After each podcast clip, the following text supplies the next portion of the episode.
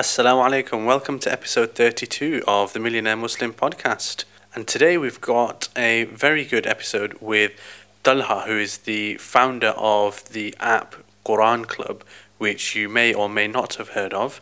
I suspect you have heard of it because it's very, very big. It's had hundreds of thousands of downloads. People across the world are participating in it, and it's a wonderful, wonderful project that you should definitely get involved in. It's as simple as downloading an app and getting involved, and it's all about the social aspect of reading the Quran and sharing with your friends and with your family and participating in shared reading and there is a lot of goodness in this app inshallah and you are going to find out about the man behind the app and what he is motivated by what led him to found Quran Club what Quran Club is all about.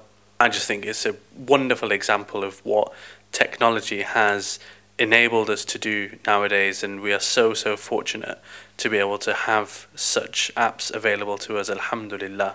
I hope Ramadan is going well for all of you guys inshallah. I hope you're making the most of it and it's being uh, a really productive Ramadan, inshallah. And also, just to remind you before we dive into the episode, that we are just under a month now from our launch of the new course, Halal Investing for Busy Professionals. And that's all about, well, it is what it says on the tin. It's about halal investing for busy people trying to create a hands off, diversified portfolio. If you're struggling to understand, you know, what makes a good halal investment, then you should definitely check out the course if you want to start putting your money to work. So check out the course, islamicfinanceguru.com forward slash courses. There is an early bird discount until the date of the launch, after which it will be full price. So definitely worth checking out in the meantime. But until then, if you've got any questions, then do feel free to email me, Mohsin at IslamicFinanceGuru.com and Ibrahim at IslamicFinanceGuru.com. And without further ado, let's get into the interview. Assalamu alaikum and welcome to the Millionaire Muslim podcast by Islamic Finance Guru. And today I am hugely excited to have a good friend of mine from a long time ago, who uh, a story um, with with whom I shall share uh, at some point as well, inshallah. Um, who's the founder of Quran Club, and um, he, I've known him since I was I think 16. So that's going on uh, it's making me feel quite old now, Talha, about 12 years. Um, I think so, yeah. And Alhamdulillah, uh, I think um, Talha has certainly aged better than I have. Uh, don't, think, don't know about that one. so, certainly the things that you're up to, mashallah. So Talha, um, you've been up to lots of things. You've you're, you're basically you're a scholar now. Um, you you set up a hugely successful uh, Quran app. You've um, set up the the Center for uh, Islamic med- med- medicine. Islam and medicine. Islam and medicine, um, yeah. which is like uh, discussing ethical issues around medicine and Islam. Uh, very well respected in that particular field, and um, and I'm sure you've you've done a few other things on the side as well that we'll we'll hear about. But um, but maybe you want to just introduce what the Quran Club's about, and um, and then we'll dive into it. Sure. So, firstly, thanks for inviting me on this podcast. It's uh, a big fan. Been listening to a few of them, mashallah, and you've amongst your esteemed guests is great. Um, so, the uh, the Quran Club is essentially a, a, vision I have for how I believe we can kind of change the world um, in both the spiritual sense and the physical sense, and, and I'll go through that in detail later. But um, uh, for a long time, I was thinking, you know, it's very odd. Muslims have a very strong identity with their faith uh, we very strongly identify as Muslims, and also we very strongly identify with one another.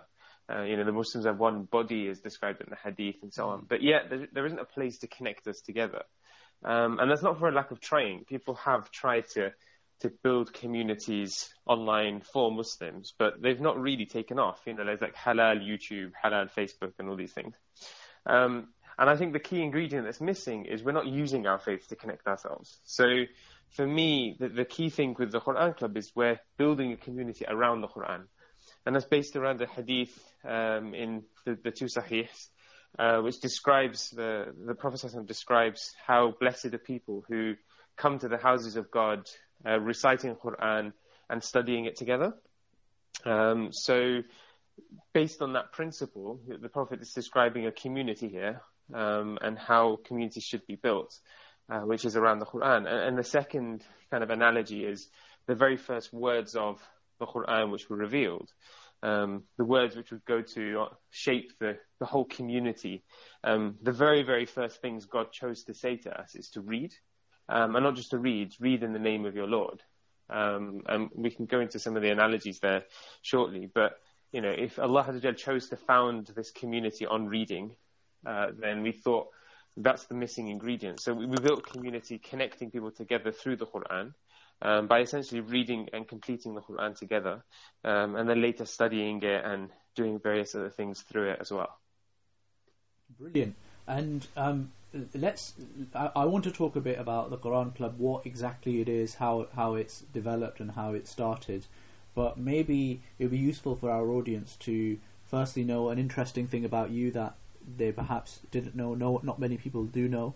Maybe I don't even know. Um, I know I've probably put you on the spot here, but um, any ideas? So I've got a party trick that always comes out, um, and uh, the, the, truth behind it is an actual mystery. But do you know those red noses that people oh, yeah. squeeze? Yeah, yeah. So so I can make a so- sound that exactly resembles it with my throat. Um, and the and the uh, and the, the the fact behind it is, um, or, or, the story behind it is that I swallowed one of those horns and it's lodged in a particular place. That if I squeeze my hand in a particular way, it makes a noise. So there's the party trick for you. But that's a, a very, very random, unrelated fact. I did not know that, and uh, I'm sure that people now using the Quran Club app will never never think of it in the same way again. we'll, we'll add a little Easter egg so that if you do a certain feature, you get this honking noise. Fantastic.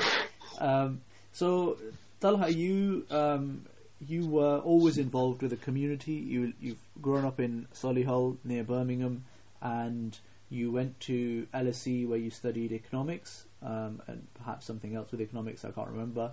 Um, where where do you think is the most appropriate place to start for this journey that you've been on? So, I think um, my family is definitely the place to start. Alhamdulillah, I've been very, very blessed um, to be kind of raised in a family of, of people and individuals who, each of whom I respect greatly and look up to and admire greatly and, and, and led the way for me. So I'm the youngest of kind of four. Um, and my father and mother have always been extremely active. Um, not just leading in teaching and serving the community, but also in studying, in raising a family in, in a way that's conducive to Islam and, and proud of the Islamic identity. Yeah. Um, and they're actually one of the f- very rare examples who I think combined both success in this world. Um, you know, my dad, mashallah, is, is a doctor and, and, did very well. Um, success in Islamic studies, which I think is often neglected, but also practical community service. Mm. Um, so uh, he's kind of someone who's who's learned his faith and learned his kind of clinical practice and so on, but also really taken that to benefit the community. And it's kind of a whole, um, it's that community that where the journey really starts. Because I went through a schooling system um, in the Sunday school where I was taught about my faith amongst many others. Um, and my dad's attitude was always like, well, if I'm going to do this for my kids, why not do it for you know 40 other kids and benefit everyone at yeah, the same time. Yeah. Um, and that really engendered a lot of what even the Quran Club started off as. Um, you know, the, the, the process of you know if I'm going to read Quran myself, why don't I just try and get everyone else to read Quran? And if I'm going to read the, the tafsir, why don't I just get everyone else to to read the tafsirs as well, and so on. So it's kind of it's an attitude that I think was really nurtured in me from a young age, alhamdulillah, and that's a big blessing. Alhamdulillah. And and I think the the deep, mashallah, spirituality with which you you know you conduct your life is something that you know I'm sometimes uh, inspired by, or even sometimes you know slightly uh, envious of. Um, in that you know you th- this morning, uh, you know, there's that hadith of how Abu Bakr anhu was the only one when Prophet said, you know, uh, you should be uh, I can't remember the exact hadith. You you'll be able to remind me um, of you know the, the person who's visited the sick, uh, the person who's uh, given someone something in charity, uh, and uh, and then one other. Um, the the, the person who um, I can't remember the, the other one now. It was a funeral procession, I believe. Yeah, the funeral procession. So, uh, and before we called, you were already talking to someone who's uh, in hospital at the moment. So I was like, you know, Sunday morning, you've already done one of them. The Quran Club is a way for you to do the charity aspect. Um, all you need to do now is find a funeral procession. You might done that. I think uh, it's your good opinion of me. I think, uh, mashallah, a lot of people um, you, you meet, they're, they're doing incredible things, and, and, the best thing is to always look at other people in your deen as if you aspire to follow them. And I think it's your humility that you're doing that with, mashallah. And um, kind of looking the dunya as if you've surpassed them, because that's something you don't really want to aspire towards necessarily. But alhamdulillah, I think with the Quran Club, um, it is a beautiful way of um, not just me, but anybody part of that community, um, is essentially encouraging other people to read because they're more motivated to do so. So um, the, the essence of a community, there's many benefits of of reading collectively and, and reading amongst one another. Um, one of the greatest of which is, you know, other people are now encouraged to read because they know a thousand other people are reading and waiting on them to finish their page or finish their verse. So therefore, you're sharing in their reward because you're encouraging them. And the Prophet ﷺ said, you know, the one who guides someone to mm doing a good action is like the one who does the good action themselves. So it's a, uh, it's a big blessing, alhamdulillah, and it's something that it's not really uh, aimed purely at me, it's for everyone else who's participated. And, you know, the whole project's been funded by, by donors as well, and, they're rewarded in all of this as well. So alhamdulillah. And so, um, let, before we kick into the Quran Club, because I really want to get into that, I just want to hear about, um, you know, you went to London School of Economics, you did economics, you um, then you went and worked for a very prestigious um, strategy consultancy firm, and and then you, left. Can you talk us through the the thinking that you went through and um, what led you to that decision? Because I think a lot of our our community, a lot of our listeners will be professionals. Um, so you know, Talha used to work for LEK Consulting, very prestigious firm. What led you to that shift in your um, in your career? Sure. So it's actually the journey started before I even started my job at LEK. So um, whilst I was in university, I had this kind of moment of, you know, what does the community need, and, and how do I work towards that? Um, and it was kind of three pronged approach. So it was kind of this intellectual, spiritual, and economic revivals of what I call them. Um, so it was think it was in a it was in a finance lecture. I was at university learning about options and futures and shorts and puts and all these other instruments. And I was thinking, you know, subhanAllah, we've only ever been taught about how interest is haram, and yet there's all these instruments we barely understand. Yeah. Um, and that's where it all started. So we, I joined what has now become the Center for Islamic Medicine. We founded it as kind of this vision of setting up an institution to look into contemporary questions and issues to try and understand them from a religious viewpoint and what we have to say. Um, so from anything like uh, in finance, in politics, but we began with medicine because of the sheer number of issues within medicine and various issues around that. But then at the same time, I was thinking, what else do we need to do the other side of the spiritual and the economic? So uh, it was actually an accident how we started on the Quran Club. Um, and kind of whilst I was in LEK, I kind of began to lay the foundations of kind of what I would do when I'd leave. So I knew that I'd have a. I, I, before I started, I had a two-year timeline in my head. Um, I stayed for two and a half years uh, in the end, but um, it was something that I planned and began to organize, and actually was doing on the side whilst I was at work. Um, and I think that's the part that people often forget that probably 70 to 80 percent of the foundations you can do while still in your professional job, um, and you can kind of go about doing it and preparing it so that when you leave, it's not a sudden kind of kind of all or nothing proposition. Um, yeah, so I think, uh, alhamdulillah, it's, it's, that's, the, that's the biggest advice I'd share. Um, and I think the second uh, key thing for me was um, I, I, often I get asked the question, why did I do this in the beginning and why, and why I do this now? And there were two things that ran through my head that were very important. Uh, number one was kind of people tend to do this sort of decision um, either at the beginning of their life or the end of their life. Um, once you've got a family, and responsibilities, particularly in our community, it's very difficult to quit and start building your own income uh, to support them because you've kind of put everything on the line. Yeah. Uh, and at the end of your life, you've got the experience and the money, but you haven't got the energy to necessarily execute it. Yeah, yeah. Um, so for me, it, it kind of made sense to do this now.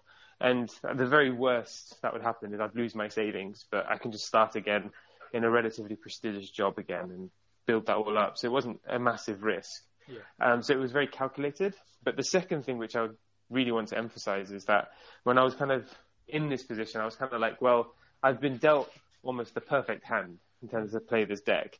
You know, the family I've been raised in, the circumstances I'm in, uh, my financial situation. And if I'm too risk averse to do this, then who will do it? Who who is going to go about fulfilling what the community needs and what society needs? Um, and kind of it was it was a trust in Allah Azza that I just thought, you know, if I'm doing this for Him and I do this for the right reasons, then hopefully uh, things will fall into place. As long as I do everything on my part to try and fulfill it. Um, but yeah, it was kind of the the realization that you know I have friends who have everything, but their families are financially dependent on them. Mm. So for them to quit and go and do something would mean they they don't have rent. You know, alhamdulillah, I'm not in that position. Uh, I'm not in a position where I've you know I've I've been raised and I have a good grounding and understanding of Islamic knowledge. I have an understanding of kind of what the community needs and serve that. I have a lot of these kind of uh, cards in my hand, uh, and I just need to be willing to play them. And, and so, um, say the three things were because this is this is really genuinely a topic that I know a lot of my listeners who've been following our podcast they know that this is something that Mohsin and I are really passionate about about thinking about your career and um, being very strategic and making sure that there's a spiritual dynamic to it and you know really drilling down into what the Muslim community needs. So you said spiritual, economic, and um, financial. And financial. Oh, sorry, no, no, sorry. It was uh, it was intellectual, spiritual, financial. Interesting, very interesting. So, I, mean, I think that makes complete sense, and, um, and and the way that you know what we what we're trying to do at Islamic Finance Guru um, is uh, a little bit about the um, uh, well, I suppose all, all three things, but certainly on the on the financial and economic aspects, um, but also, frankly, um, on the the spiritual side as well. And uh, you know, and maybe we can have an offline conversation on this. But I thought it'd be useful. Uh, you know, why why not share with other people our our thinking on this? Um, for me, I think a lot of the issues that we have in our community, there there's certainly that spirituality and intellectual uh, gap that that we desperately need to plug, which I think you know, things like the uh, Center for Islam and Medicine is fantastic way of doing that in, in, niche areas, and perhaps you know IFG can do more of that in the finance sphere. But then, um, but then actually in the economic sphere, because if you if you think about it, a lot of the issues that we have, you know, discrimination, Islamophobia, underrepresentation in um, politics and the media, overrepresentation in the prison population. A lot of this stuff links back to just economic prosperity and creating a new middle class, and um, and with IFG, I feel like that is such an important mission that we have to um, to try and raise our community, half of whom live in you know ten percent poorest constituencies in the UK, to the next level. And uh, it's interesting that you mentioned. Uh, I'd be interested to hear your thoughts about this as well, um, uh, and then also how you know the Quran Club links back to all of this as well. So one of the things I was uh, reflecting on, I have a friend who's setting up um, a project uh, called the Golden Touch Academy. His name's Tanin, oh, yeah. a man, and, and his teacher Usman. So um, one of the one of the brilliant things they're doing is teaching the community how to make the most of their savings and where to spend it and how to basically get, earn passive income. Mm. Um, and I was thinking about my own situation because I kind of left, I, I kind of saved intensely when I was at work. Um, but then I kind of spent that all over the course of the period of uh, of leaving work. And I was thinking, had institutions like that been around, um, that would have been great to be able to build a passive income so that I could have gone for longer or mm. continue to go for longer on the initial earnings I had. And I think a lot of what's emerging um, things like that is because people like yourselves uh, and what we're trying to do in Tanim are kind of trying to serve this kind of emerging community of young professionals who are religious um, and who are trying to make their way in a world that doesn't entirely fit their needs at the moment. Um, and I think there's a kind of a Thomson Reuters report about how the kind of uh, Islamic economy as it stands is essentially massively underserved uh, and with massive potential. But all of this boils down to I'm not sure if I'd necessarily break it down into a class issue um, because I think this extends across different wealth levels uh, and different needs. But I do think there is a particular need amongst kind of the middle income earners, so to speak, to yeah. um, be served for their particular needs financially in order to help their their pound go that bit further um, and to be able to really build the institutions in the in, in a community. Agreed. I think and I think there's actually two different strands here, and you know this is uh, really trying to you know lay out the the internal workings of IFG, which is that you know we have we have people who are frankly not going to, um, and that's perfectly fine, who are not going to leave their jobs and do a startup or a business or something like that. Uh, m- the majority of people work um, for their you know for their lives, um, and and that's and that's perfectly fine. And and for these people, you need this kind of uh, passive income or savings and an efficient and halal way of uh, making their money work for them.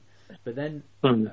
I, I, was having a chat with my brother, who you you know obviously because he went to LSE as well, and uh, we were thinking about how to have that maximum impact um, and really make a difference in the next 20, 30 years for the Muslim community. Mm.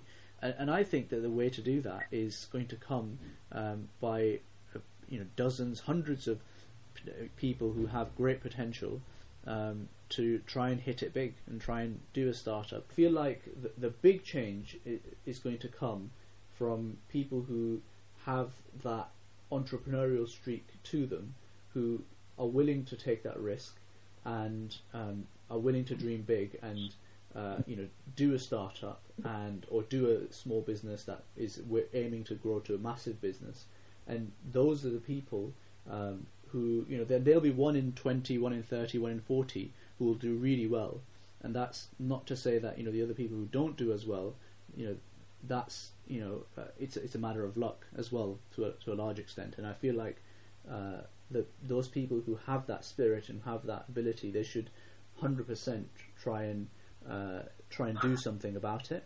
Um, because, as you said, you know, there are very few people in that privileged position in our community who could do something like that uh, because of you know the uh, the background, uh, financial support, the upbringing, whatever, uh, the skill sets to do that. I think it's just such a responsibility for our community. And with IFG, we, we do a lot of support with startups and matching up with, with investors and things like that um, for this precise reason. Because you know, I I genuinely feel that in terms of you know the 80-20 rule, where can you have the maximum impact by not doing a huge amount? I, sincerely believe that this this is it, and I, and I'd be interested to hear your thoughts about entrepreneurship and how you've gone about setting up things yourself, um, and if this you know if, you know if this rings true in your experience. I mean, so I've, I've been reflecting on this a lot, um, and actually a lot of what I started off with is um, I don't think people need to. People tend to think in terms of big steps. They tend to think of seismic shifts yeah. uh, and that's what the community needs. And you know, I actually, I actually slightly disagree. Um, I think seismic shifts happen as a consequence of many, many small actions. Um, and I actually, looking at this, there's a hadith that's very, very interesting, and it's kind of been spinning around my head for a very for the last few weeks. Um, and it's a hadith where Sayyidina Bilal, may Allah be pleased with him, was asked by the Prophet sallallahu alaihi wasallam, kind of what action have you done that you think uh, and are most hopeful for that will enter you paradise? Because I've heard your slippers mm. in paradise, i.e., you've already attained paradise, you've achieved it already. Mm. So, what action have you done that you think is the most significant thing that has earned you that place? Now, it, Bilal could have said at this point, he could have said, well, it was the years of torture I've endured under the hands of Umayyah ibn Khalaf that became so famous that people till this day remember how he endured with great patience that kind of immense suffering. He could have mentioned how his name is now synonymous with the adhan, and he's the Prophet's mu'adhin. So it's that even his voice at the time, if he was to make adhan, they would associate it with the Prophet. He could have mentioned how he rose from being a, a black slave from Africa with, with nothing two being one of the greatest companions of the Prophet um, who many people are named after. But, but he didn't choose any of those.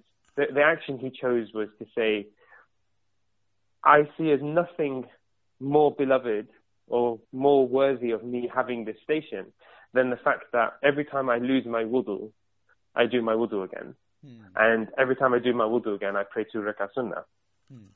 And there's a there's a really deep truth in this, and I, what I've done is I've reflected as to why he chose this thing. But ultimately, what you see is uh, our faith and specifically change is made up of a series of very small steps that we make mm. um, and very small, sincere actions. Because if you were to give a hundred thousand pounds today, you'd be expecting the keys of paradise to be given to you. You know, I've earned my place. I, mm. And whereas if you give a pound a day every day, no one's going to look at, twice at you for doing that action. Mm. But in many ways, that's by far the more important one. It's the consistent, regular that you can count on than the action. And it's, it also carries a far more sincere attitude to God because you're not expecting anything from that pound other than knowing God will reward you for it. Whereas if you give a hundred thousand pounds, you're expecting the world to change. You'd want reports back. You'd want this, that, the other. Whereas the pound you're giving is the only thing you're expecting is God to reward you. Um, and I think people often forget that, especially kind of switching back to this entrepreneurial stuff. People think they're going to leave, come up with this idea. It's going to be that one in 30 you mentioned. It's going to make a million pounds. Yeah. They're going to smash it. And that's not how life works. And that's not what Allah expects either. Um, what you actually need to be doing is basically committing to very small, tangible changes in your life that become habits. Mm. And those habits form a person and an attitude that will take you through the difficulties that you will make when those big decisions come. Mm. Because it's when you're in the fire you need to remember the yeah. the steps yeah. that you've been rehearsing. You know, I remember one of the teachers saying, you know, why is it people can't remember La ilaha illallah when the when the angel was asking them in the grave? Mm. I mean, they must have heard it. and and Sayyidina Umar said, he asked the Prophet, will I have my intellect in the grave? And they will. The reason they won't remember it is because of stage fright. Mm. They haven't rehearsed it enough. They haven't practiced it enough. Uh, they they forget the name. They, oh, what is that thing I, was, I needed to remember? Mm. Um, and I think certainly in my experiences what I've been doing, and it's still very early stages, but um, it's those small consistent deeds that I think kind of really carry us forward.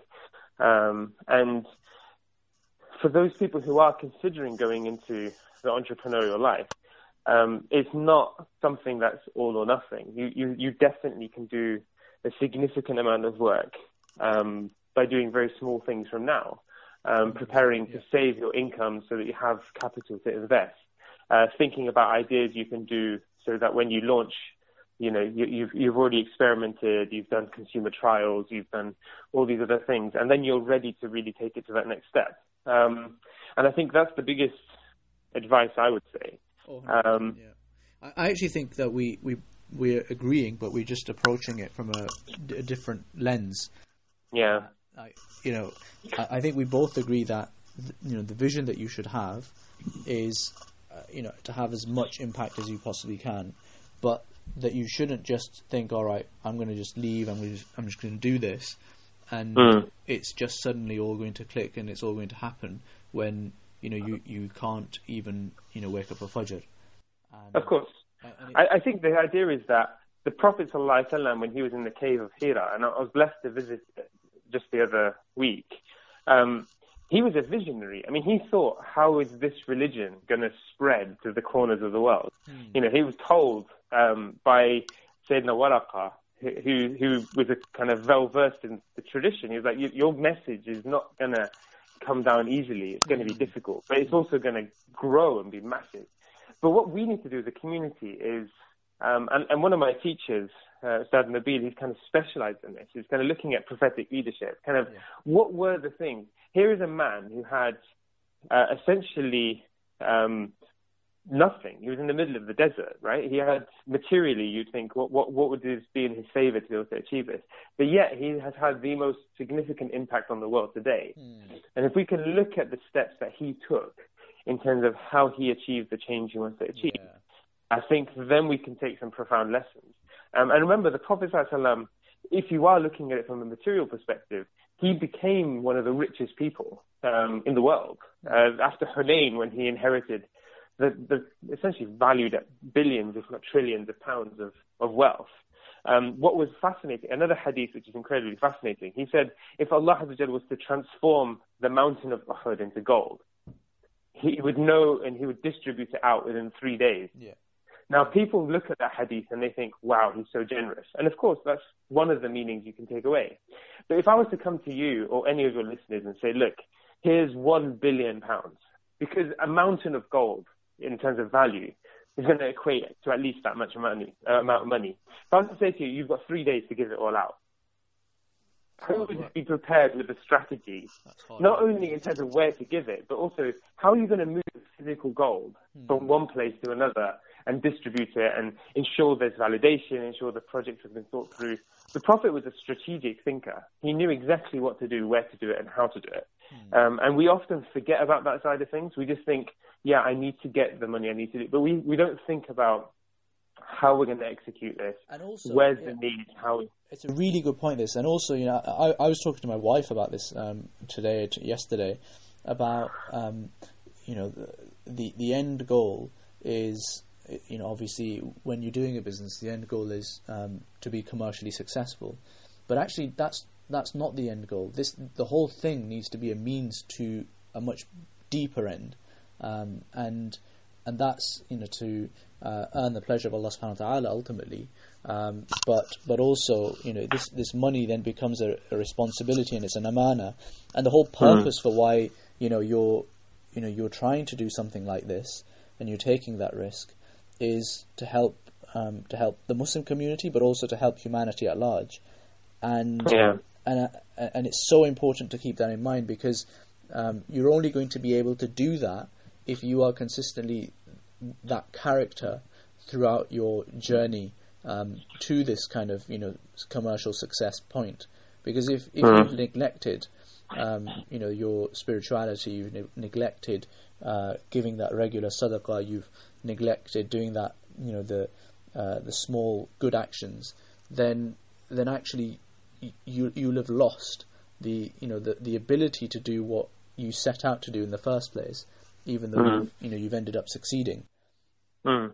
I mean, I think um, one of the interesting things about business is it seems as if those who cheat, those who can kind of take the shortcut, can often succeed. Um, and it can be very tempting to, to cave into that. So, on a very basic principle, you know, taking an interest-based loan yeah. um, has massive advantages because it's equity-free and there's a low risk yeah. uh, rewards kind of re- relationship, and and it kind of thinks, well, and even just this, well, the UK is the tax structures often favour debt-based yeah. um, structures as opposed to equity-based structures, and so on. So you kind of think, oh, you know, why is that not not fair, and why is that not working? And and it's easy if you haven't had that preparation before to kind of cave in and say, look, I need to do this. This is for the greater good or whatever. And I'm not necessarily making a judgment call on it, but what I'm saying is um, there are situations you will be faced with that you have to be prepared for through those series of small things that have been grounding you in your spirituality and your faith that prepare you for those difficulties that are to come.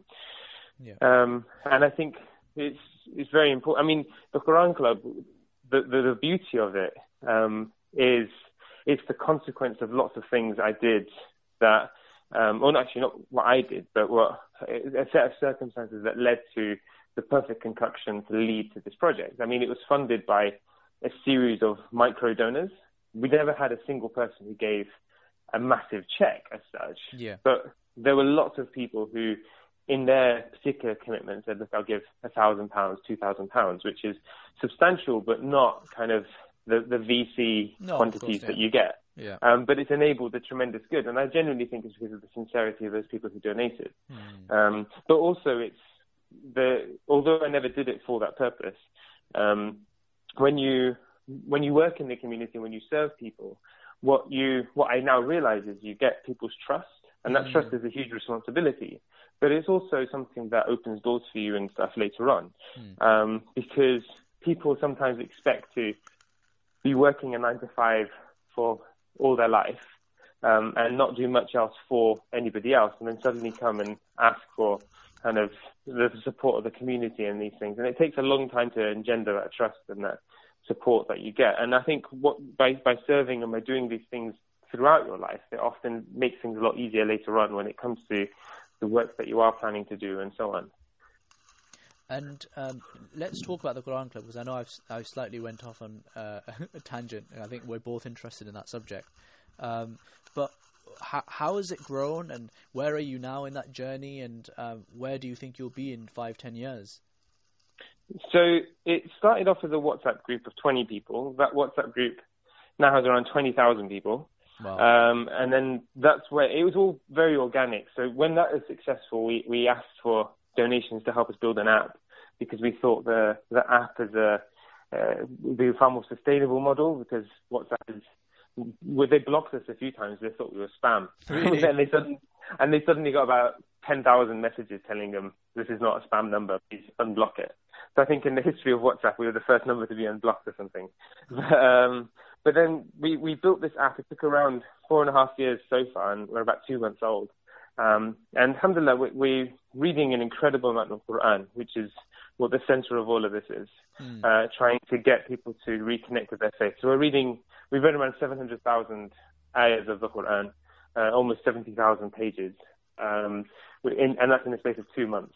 So you can see the number of uh, things there. But the th- the key thing for me was that if I'm going to build this project, it has to be something that can be self-sustainable. Mm. But actually, it should be bigger than that in mm. the sense of not just creating income for itself to run, but also create wealth for the community.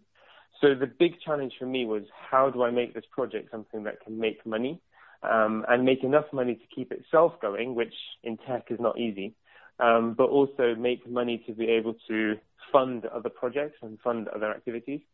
So the key moment was when you realize you're building the community, um, you've got an asset which is a route to market. You've got people which are available to be able to, to, to uh, access and to reach out to within a very specific niche, which is growing, which is the Islamic economy. Um, so what we did is we associated uh, charity um, with donations, uh, with sorry, with advert watching. So every single person who uh, watches an advert on our app is essentially giving money to charity for free. Um, so we created this way of people to be be able to give 10p each time they watch an advert, for example, um, simply by giving 20 to 30 seconds of their time. And then that money goes towards a pot of money, which is creating a wealth for the community. And the thing with tech is if you get 100,000 people, or a million people doing that every single day, you're creating this free pot of income, which is benefiting the businesses because they're able to reach their target demographic.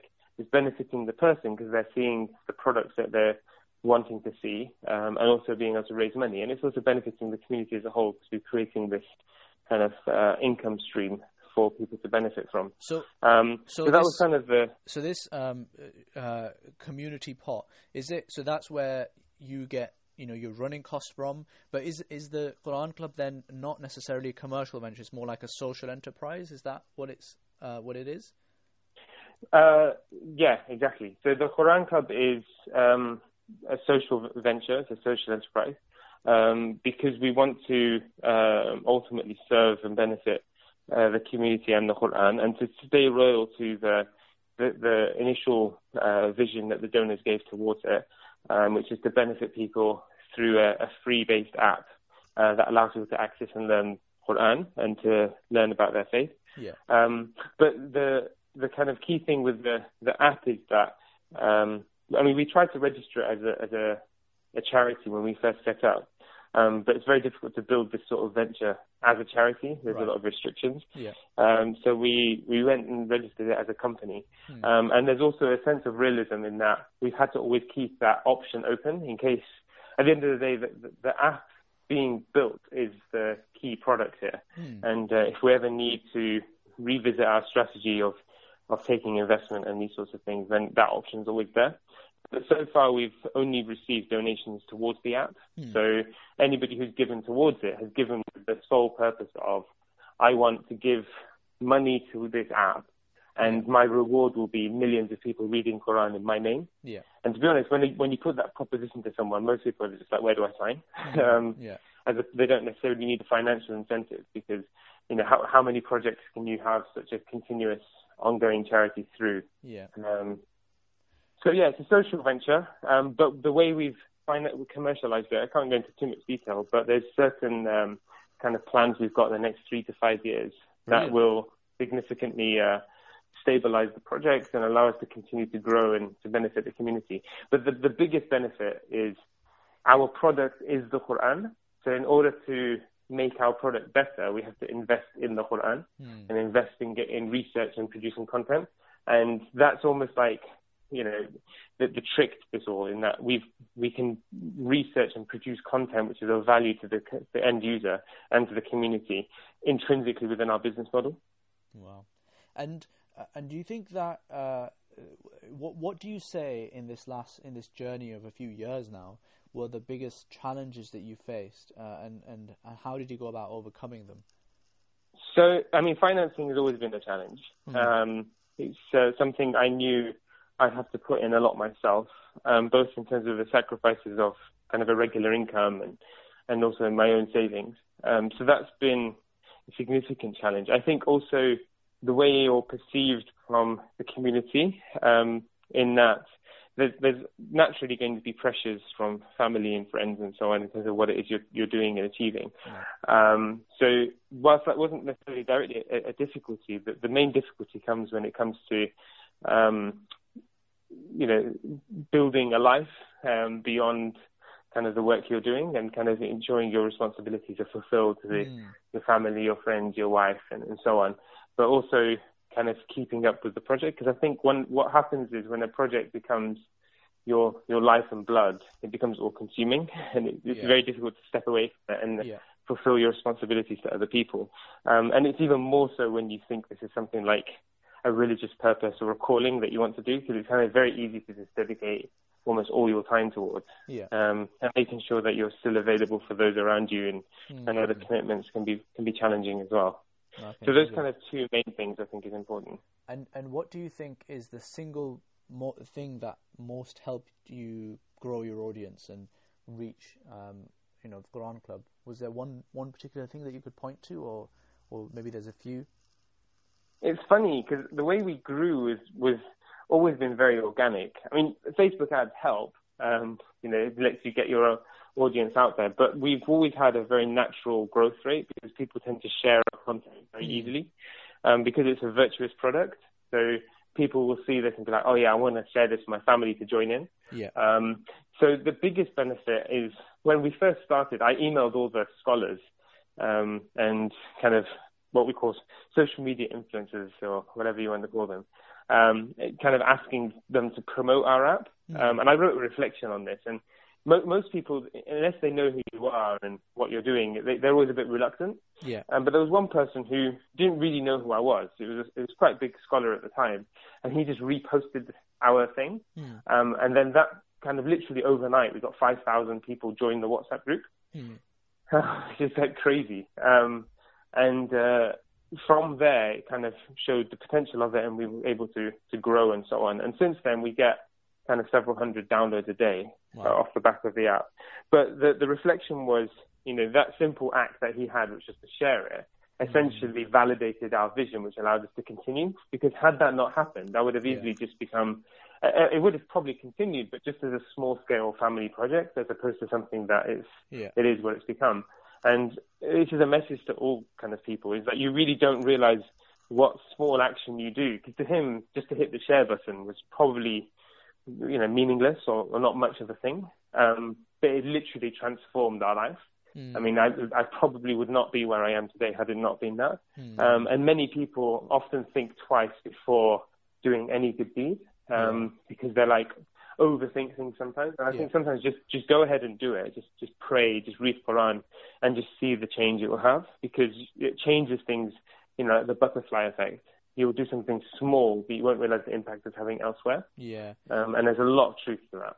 Agreed, agreed. And, sometimes, you know, I think there's there's almost a uh, there's almost a, a, concern where we over intellectualize things and we over try and uh, you know think things, and, and and it just holds us back.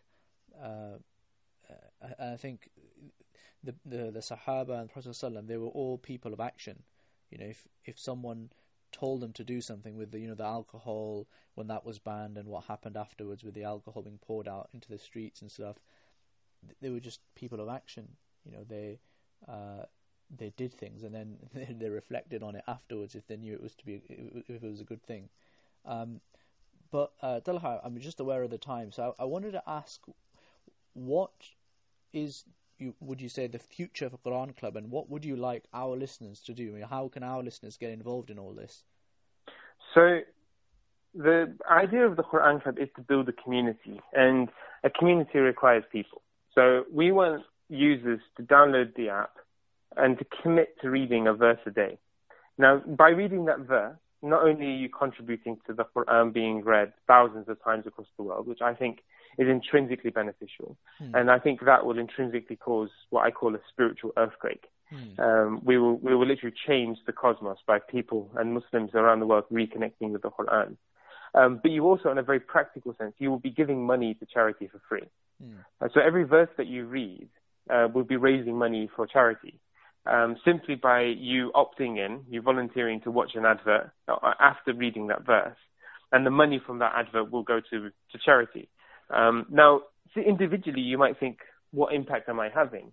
But we know the value of big data these days. And mm-hmm. I, I, say big data is essentially the value of big sawab, right? Mm-hmm. So it kind of really allows you to see the impact of small actions, which has been the theme of this podcast probably, um, and the impact they have collectively. So if each individual does something, uh, individually it has a very sm- uh, minimal effort, but collectively it has a massive impact. Mm. So for your for your listeners and for all our friends out there, um, I think make a commitment to to just reading a verse a day uh, on the app. You'll find it very engaging. We've got a whole streak feature on the app, so every day that you read, um, you'll be kind of leveling up on the app. Um, and we've got like a hundred day challenge, which we're going to be launching very soon. Um, so that if you read a hundred days consistently, uh, we'll send you like a little trophy. Uh, and then if you get to the year mark, we'll give you. It's very similar to that the YouTube uh, kind of subscriber goal, but this yeah. time it's for reading Quran. Um, but we really want people to be on board with the app. So mm-hmm. uh, when you download it, you'll notice it's probably one of the most advanced kind of Quran apps that are out there.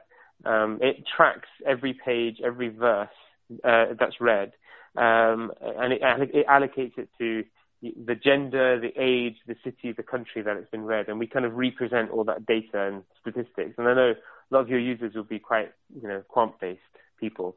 Uh, you can kind of see really interesting metrics of kind of users' performance and which countries and which cities are reading the most. Um, and we have all these kind of global competitions. Um, and we have uh, the ability for you to create a private group between family and friends and stuff as well.